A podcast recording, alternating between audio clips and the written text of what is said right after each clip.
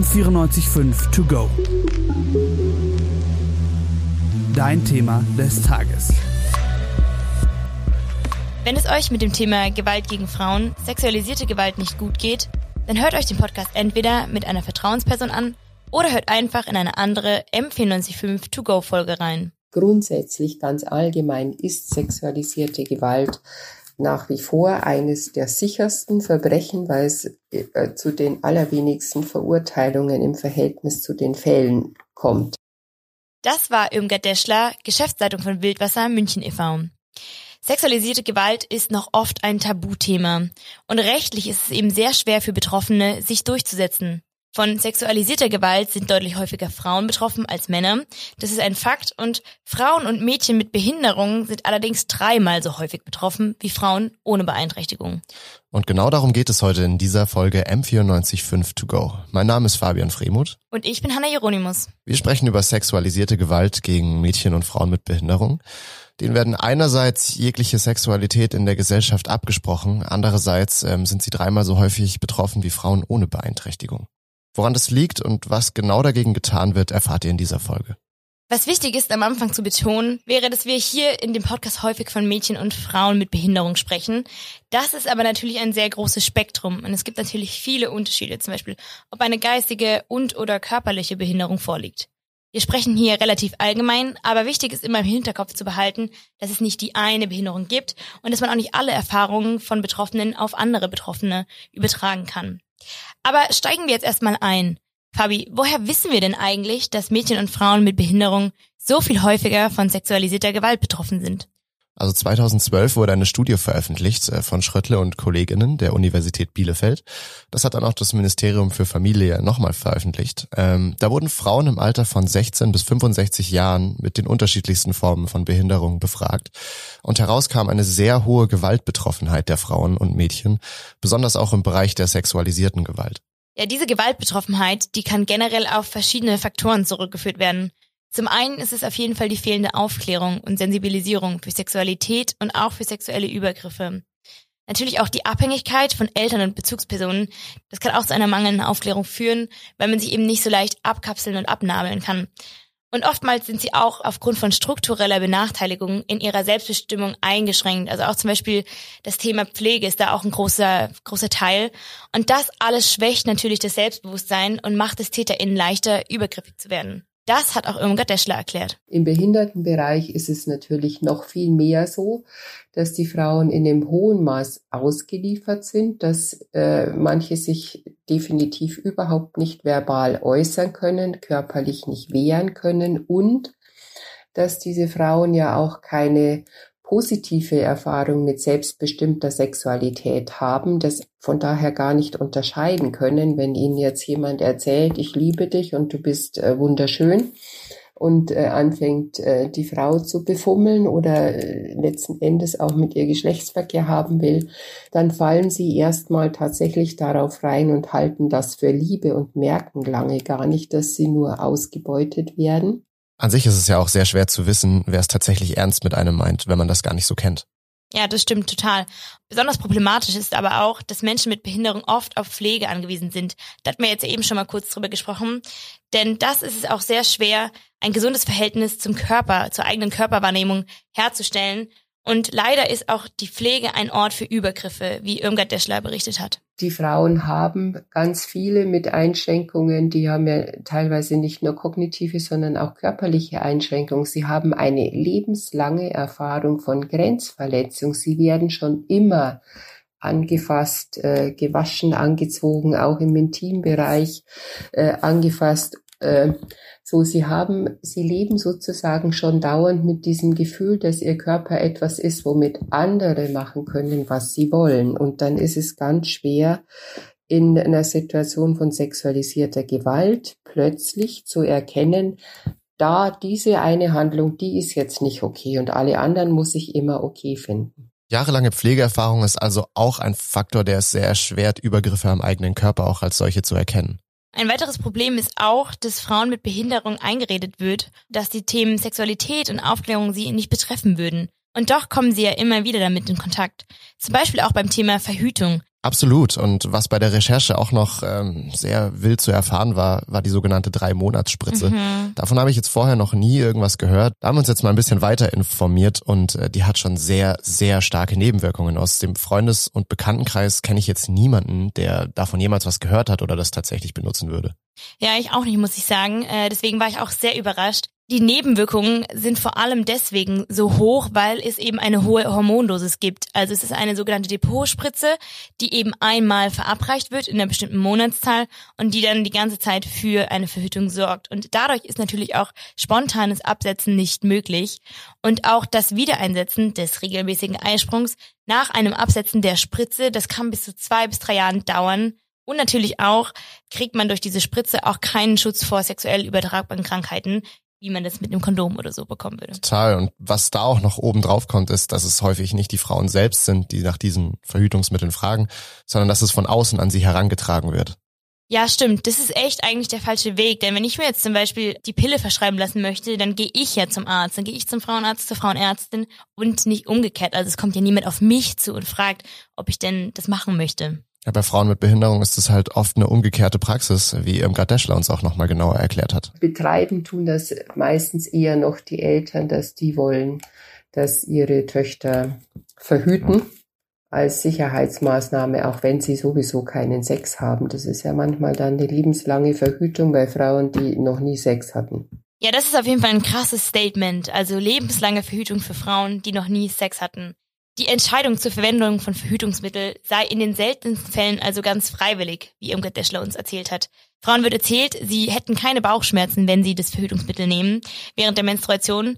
Das stimmt natürlich auch. Bei bis zum gewissen Grad kann das natürlich auch ähm, dadurch gehemmt werden, aber ist natürlich nicht der Kernpunkt von Verhütung. Und auch ein krasses Beispiel, was uns Irmgard Deschler erzählt hat, war, dass ihnen erzählt wurde, dass äh, sie sterben müssten, wenn sie ein Kind bekommen. Oft bekommen Frauen mit Behinderung Verhütungsmittel verschrieben oder verabreicht, ohne überhaupt genau zu wissen, wofür das eigentlich ist. Und im Endeffekt bringt uns das zur Frage, wie aufgeklärt sind denn Mädchen und Frauen mit Behinderung? Ja, das ist eine gute Frage und da haben wir echt lang zu recherchiert und uns Gedanken gemacht und auch mit verschiedenen Personen gesprochen. Und unser Fazit wäre wär jetzt eher überwiegend nicht aufgeklärt. Und das ist natürlich auch ein großes Problem.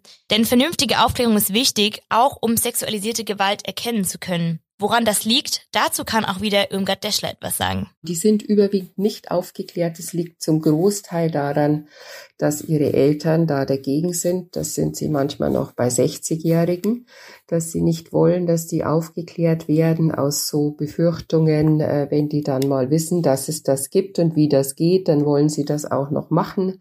Und wir stehen dann mit den Kindern da. Das ist so diese generelle Befürchtung von Eltern von Frauen mit Behinderungen, die sollen bloß kein Kind kriegen.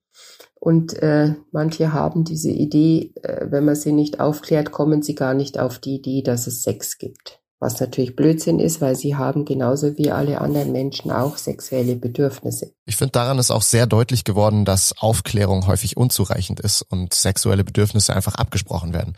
Sehr häufig sind auch Eltern ein Problem, die Angst haben, sich da um ein potenzielles Kind kümmern zu müssen.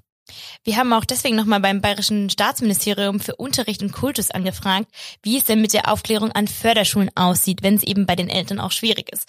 Und wir haben ein schriftliches Statement von Daniel Otto erhalten. Er ist stellvertretender Pressesprecher dort und er hat uns beschrieben, wie es mit der Aufklärung im Biologieunterricht an Förderschulen aussieht und wie die Aufklärung abläuft. Grundsätzliche Aufgabe des Staates ist es, Familien- und Sexualerziehung im Unterricht altersgemäß zu thematisieren. Diese Regelung gilt schulartübergreifend, also für alle Schularten, Artikel 48 bei EUG, und somit selbstverständlich auch für die Förderschulen.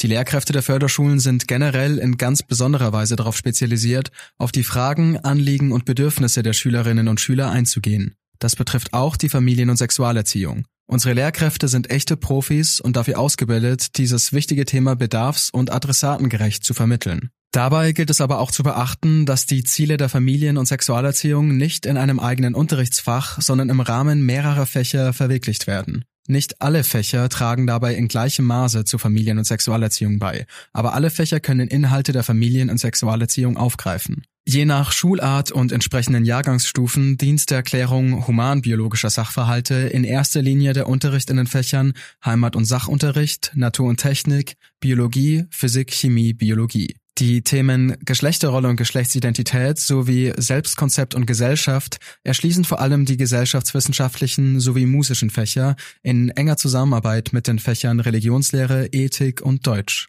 Die Entwicklung von sozialen und personalen Fähigkeiten geschieht im Miteinander des Schullebens und ist Aufgabe aller Fächer. Ja gut, also laut diesem Statement scheint das Ministerium das Thema auf dem Schirm zu haben. Ob das an Schulen tatsächlich so umgesetzt wird, können wir jetzt aber an der Stelle nicht beurteilen. Jetzt haben wir ja schon viel über die betroffenen Mädchen und Frauen gesprochen, warum sie sexualisierte Gewalt so viel häufiger ausgesetzt sind. Lass uns aber jetzt vielleicht nochmal, Fabi, über die Täterinnenseite sprechen. Auf jeden Fall. Also häufig handelt es sich um Täter, es gibt aber auch Täterinnen. Diese stammen häufig aus dem Umfeld der Betroffenen, können aber auch aus dem familiären Bereich sein, können Werkstattleiterinnen sein, können auch sogar Busfahrerinnen sein, wie uns Irmgard Deschler im Interview erzählt hat. Und oft betont Irmgard Deschler, dass die TäterInnen selbst auch häufig kognitive Beeinträchtigung haben. Die Frage stellt sich also, ob und zu welchem Grad sie Grenzen erkennen können und es überhaupt gelernt haben. Das rechtfertigt natürlich niemals Übergriffe, aber es ist trotzdem wichtig zu betonen. Das stimmt. Wie wir auch am Anfang des Podcasts ja auch gehört haben, sexualisierte Gewalt ist das sicherste Verbrechen, da es zu den allerwenigsten Verurteilungen im Verhältnis zu den Verbrechen kommt. Und das, genau das nutzen TäterInnen mehr oder weniger bewusst aus. Genau, Irmgard Deschler spricht hier von der sogenannten Täterinnenstrategie. Was das ist und wie das aussieht, das kommt jetzt. Naja, das hat ja erstmal was mit dieser grundlegenden Täterinnenstrategie zu tun, sich sogenannte leichte Opfer zu suchen, das heißt welche, wo nicht mit Gegenwehr gerechnet wird, welche, die man gut einschüchtern kann, dass sie möglichst niemanden hinterher erzählen und natürlich schon gar nicht Anzeige erstatten. Es wird also oft davon ausgegangen, dass sich Mädchen und Frauen mit Behinderung nicht wehren können und auch nicht wehren werden. Und das ist allerdings nicht so, denn es gibt auch viele Hilfsangebote, an denen sich Betroffene und ihre Angehörigen wenden können. Und ganz vorne dabei ist da das Projekt namens Wima. Irmgard Deschler, die schon viel im Podcast bis jetzt zu Wort mhm. kam, ist Teil davon. Wima ist ein Präventionsprojekt, das von Immer e.V. in Kooperation mit Wildwasser München e.V. durchgeführt wird. Das Projekt, das geht auch auf den 2019 beschlossenen Münchner Aktionsplan zur Umsetzung der UN-Behindertenrechtskonvention zurück. Ein wesentliches Ziel ist es hierbei, Mädchen und Frauen mit Behinderungen besser vor Gewalt zu schützen. Und genau das versucht Wiemer. Und wie genau, das hat uns Sophie Güte erzählt. Sie ist Sozialpädagogin für Immer e.V. und gemeinsam mit Irmgard Deschler ist sie zuständig für das Projekt Wiemer. Genau, also das äh, WIMA-Projekt ist ein Kooperationsprojekt äh, von Immer e.V. und äh, Wildwasser München e.V. Und ähm, es geht darum, dass wir Gewaltpräventionsprojekte für Mädchen und Frauen mit Behinderung anbieten. Also wir bieten ähm, ein geschütztes Gruppensetting an und ähm, wollen den Mädchen und Frauen eben Erfahrungen äh, bieten, äh, in denen sie sich stark und sicher fühlen können. Zu der Gewaltprävention zählen auch Selbstbehauptungskurse und Rollenspiele, bei denen Mädchen und Frauen mit Behinderung lernen sollen, Grenzen zu setzen und diese dann auch zu kommunizieren. Besonders wichtig ist dabei, dass die Betroffenen lernen, eine eindeutige Sprache zu entwickeln, so Güte. Also es geht äh, viel darum, wie, wie sich die Mädchen sprachlich ausdrücken können. Die sind dann oft eingestrengt in der Sprache oder in der Kommunikationsfähigkeit und lernen vielleicht auch nicht so die Begriffe, die wir lernen. Deswegen ist es uns ganz wichtig, da eine gemeinsame Sprache zu entwickeln oder eine eindeutige Sprache zu entwickeln. Das Problem der eingeschränkten Sprache oder auch der eingeschränkten Kommunikationsfähigkeit, das spielt natürlich auch eine Rolle vor Gericht, wenn Übergriffe angezeigt werden. Generell ist es ja eben sehr schwer für Betroffene, das zur Anzeige zu bringen. Und dann muss man sich mal vorstellen, wie schwer es ist, wenn man eben noch eingeschränkt ist in der Kommunikationsfähigkeit. Und aufgrund von manchen Formen der Behinderung können sich betroffene Mädchen und Frauen nur schlecht ausdrücken, was dann vor Gericht häufig zu Glaubwürdigkeitsproblemen führen kann. Absolut, ja. Also Glaubwürdigkeit ist generell bei Vorfällen mit sexualisierter Gewalt immer ein Problem vor Gericht, da es nicht so einfach nachweisbar ist und äh, Betroffenen daher häufig kein Glauben geschenkt wird. Irmgard Deschler geht da auch nochmal weiter drauf ein. Und das Schwierigste mit dem Ernstnehmen ist natürlich äh, letztlich die Justiz. Wenn tatsächlich Anzeige erstattet wird, ist es sehr, sehr schwer, äh, dass sie da ernst genommen werden weil sie sich teilweise auch schlecht äußern können, nach kurzer Zeit schon nicht mehr so genau erinnern können und diese Schilderung bei Wiederholung nicht eins zu eins gleich ist, wobei sie im Kern durchaus in der Kernaussage gleich bleibt. Aber das ist ein ernsthaftes Problem mit der Justiz. Was hier auch nochmal wichtig ist, das Problem der Erinnerungslücken ist ja nicht nur bei Mädchen und Frauen mit Behinderung ein Problem, sondern generell bei traumatischen Erlebnissen wie zum Beispiel einer Vergewaltigung. Und wie ein solcher Prozess abläuft und wie man vor Gericht mit Glaubwürdigkeit umgeht, darüber haben wir mit Natalia Chakrun gesprochen.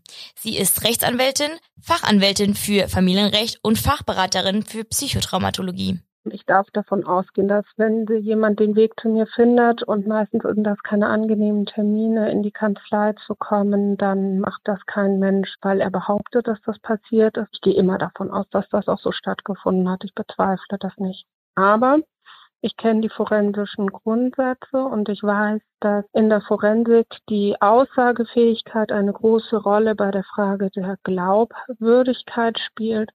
Und da bestehen eben ganz große Bedenken nämlich gerade dann, wenn die Leute entweder nicht reden können, weil sie halt sprachbeeinträchtigt sind, oder aber wenn sie geistig beeinträchtigt sind, dass sie nicht in der Lage sind, chronologisch nachvollziehbar erzählen zu können. Gerade weil auch der Weg zum Anwalt kein einfacher Schritt für Betroffene ist und auch der Termin in der Kanzlei kein angenehmer ist, kann das Netzwerk um Betroffene herum sehr, sehr, sehr wichtig werden. Das Network kann bestehen aus BetreuerInnen, Vertrauenspersonen, Hilfsangeboten, wie beispielsweise suse-hilf.de. Das ist ein Online-Netzwerk mit Informationsangeboten und wichtigen Kontakten. Und auf die Wichtigkeit von solchen Netzwerken ist auch Natalia Schakrun in unserem Gespräch noch weiter eingegangen. Das Wichtigste in dem Bereich ist Netzwerken. Wenn es MultiplikatorInnen gibt, die sowieso irgendwie mit dieser Person zu tun haben und wenn es vielleicht ein gesetzlicher Betreuerin ist, und diese Person dann sich an Vereine, Beratungsstellen oder so wendet und dann die wiederum bereits vernetzt sind mit Anwältinnen, die irgendwie spezialisiert darauf sind, dann ist das für die Menschen und gerade für die beeinträchtigten Menschen sehr hilfreich, weil dann einfach kurze Wege und eben gutes Netzwerk weiterhelfen, dass nicht alles einzeln zusammengesucht werden muss. Wir haben ja jetzt schon gehört, wie wichtig das Netzwerk ist, aber es gibt eben auch Betroffene, die vielleicht keine Vertrauensperson im Umfeld haben oder die mit einer neutralen Person sprechen wollen. Die können zum Beispiel das Angebot des Hilfetelefons für Frauen in Anspruch nehmen. Das ist eine Telefonnummer, die kann man online finden und die ist 24 Stunden erreichbar. Und dort kann man eben zum einen natürlich seine Geschichte teilen, man bekommt aber auch auf der anderen Seite konkrete Hilfestellungen, wenn man das natürlich möchte. Also was hier auch sehr wichtig ist, dass es immer darum geht, was die Person möchte und nichts einem aufgezwängt wird. Petra Söchting vom Hilfetelefon Gewalt gegen Frauen hat uns erklärt, was einen denn erwartet, wenn man dort anruft. Unsere Beraterinnen sind alle ausgebildete Fachkräfte und kennen sich einfach sehr gut aus mit all den Themen, die an sie herangetragen werden. Wenn es konkret werden soll, gibt es unterschiedliche Dinge, die die Beraterinnen tun können. Neben gut zuhören können sie gemeinsam mit den Betroffenen überlegen, wie genau ist die Situation, was sind mögliche nächste Schritte. Sie können Informationen geben, sie können für eine längerfristige Unterstützung an Einrichtungen vor Ort weitervermitteln. Sie können aber auch in ganz konkreten Notsituationen akut Hilfe und Unterstützung organisieren, indem sie beispielsweise, wenn die Betroffene das möchte, die Polizei oder den Rettungsdienst dazuschalten. Das ist also alles ziemlich offen, in welche Richtung es gehen kann oder auch nicht. Ähm, häufig wird eine Traumatherapie im Anschluss vermittelt, um das Erlebte zu verarbeiten. Jetzt frage ich mich nur, Fabi, wie ist es denn, wenn Betroffene Angst haben vor den Konsequenzen? Wenn es zum Beispiel ein Werkstattleiter ist, der übergriffig geworden ist, wie geht das Hilfetelefon damit um? Auch das habe ich mich gefragt. Das Hilfetelefon liefert eine Antwort. Ein Anruf beim Hilfetelefon ist vertraulich und anonym. Das heißt, man muss nicht sagen, woher man anruft, man muss auch seinen Namen nicht nennen. Die Beraterinnen sehen nicht die Telefonnummer derjenigen, die sich bei uns melden. Vertraulichkeit und Anonymität sind ganz wichtige Kernmerkmale unseres Angebots. Darüber zu sprechen, wie zum Beispiel im anonymen Rahmen beim Hilfetelefon oder natürlich auch immer mit einer Vertrauensperson, das ist meist der erste Schritt. Sollte man aber trotzdem nicht anrufen wollen, kann man auch auf www.hilfetelefon.de ein Online-Formular nutzen oder man kann auch eine E-Mail schreiben. Am Ende ist es, finde ich, sehr wichtig zu betonen, dass es auch ein gesellschaftliches Problem ist. Ja, total. Nicht nur in der Art und Weise, dass es Straftaten von TäterInnen rechtfertigt, sondern dass es Betroffenen viel, viel schwerer macht, darüber zu sprechen und es dann am Ende auch zur Anzeige zu bringen. Weil Betroffene bleiben einfach sehr häufig unerkannt und genau das ist das Problem. Sophie Güte spricht genau von dieser Art gesellschaftlicher Probleme. Bei den Mädchen mit Behinderung kommt eben noch dazu, dass sie aufgrund von strukturellen Benachteiligungen oft in ihrer Selbstbestimmung eingeschränkt sind. Und ähm, in den Einrichtungen ist, sind einfach Strukturen, die nicht so viel Mitbestimmung zulassen. Manche sind auch auf Pflege angewiesen und können dadurch nicht so ein positives Körpergefühl entwickeln. Und dann kommen natürlich noch so vorherrschende Schönheitsideale hinzu, die ohnehin für Mädchen und junge Frauen ja oft sehr belastend sind und das verstärkt es dann eben nochmal bei Mädchen mit Behinderungen, dass ähm, nicht so ein gutes Selbstbild entsteht. Die strukturellen Benachteiligungen von Mädchen und Frauen mit Behinderungen dürfen wir also nicht außer Acht lassen. Sie machen es für Betroffene besonders schwer, sich gegen sexualisierte Übergriffe zu wehren. Deswegen rät Irmgard Deschler, Personen, die sexualisierte Gewalt erlebt haben, direkt anzusprechen, ihnen auch die Schuldgefühle zu nehmen, denn die plagen Betroffene oft fälschlicherweise. Grundsätzlich denke ich, wenn eine Person sexualisierte Gewalt erlebt hat, ist es immer wichtig, sie darauf anzusprechen, sie zu fragen, wie es ihr geht und vor allem ihr zu sagen, dass das nicht okay ist, dass niemand das gegen ihren Willen mit ihr machen kann und dass sie sich auch Unterstützung holen kann. Und was ganz wichtig ist, ist, sie ist nicht selber schuld. Das sieht auch Petra Söchting vom Hilfetelefon so. Und sie plädiert dafür, den ersten Schritt zu tun und darüber zu sprechen. Trauen Sie sich. Das ist so die Kernbotschaft unseres Angebots. Wir möchten wirklich sehr ermutigen, diesen ersten Schritt zu tun, sich nach außen zu wenden und zunächst mal das zu berichten, was da passiert ist. Schämen Sie sich nicht, was Ihnen passiert ist und sie sind auf keinen Fall schuld daran. Ich denke, die Kernmessage wird klar. Kein betroffenes Mädchen und keine betroffene Frau ist schuld an dem, was ihnen passiert ist. Und sie sind auch nicht alleine. Bei der Recherche des Themas haben wir gemerkt, wie wichtig es ist, darüber zu sprechen und wie wenig das bisher getan wird. Wir hoffen, einen Teil beigetragen zu haben, dass das Thema mehr Aufmerksamkeit bekommt und dass es auch enttabuisiert wird. Das war's mit dieser Folge M945 To Go. Redaktionsschluss war der 10.11.2022 und die Sendeleitung für diesen Podcast hatte Celine Schuster. Unser besonderer Dank geht an unsere ExpertInnen Irmgard Deschler, Sophie Güte, Natalia Schakrun und Petra Söchting sowie an das Podcast-Team für die Produktion. Mein Name ist Fabian Fremuth. Und ich bin Hanna Hieronymus. Bis zum nächsten Mal. Macht's gut. Ciao. M945 To Go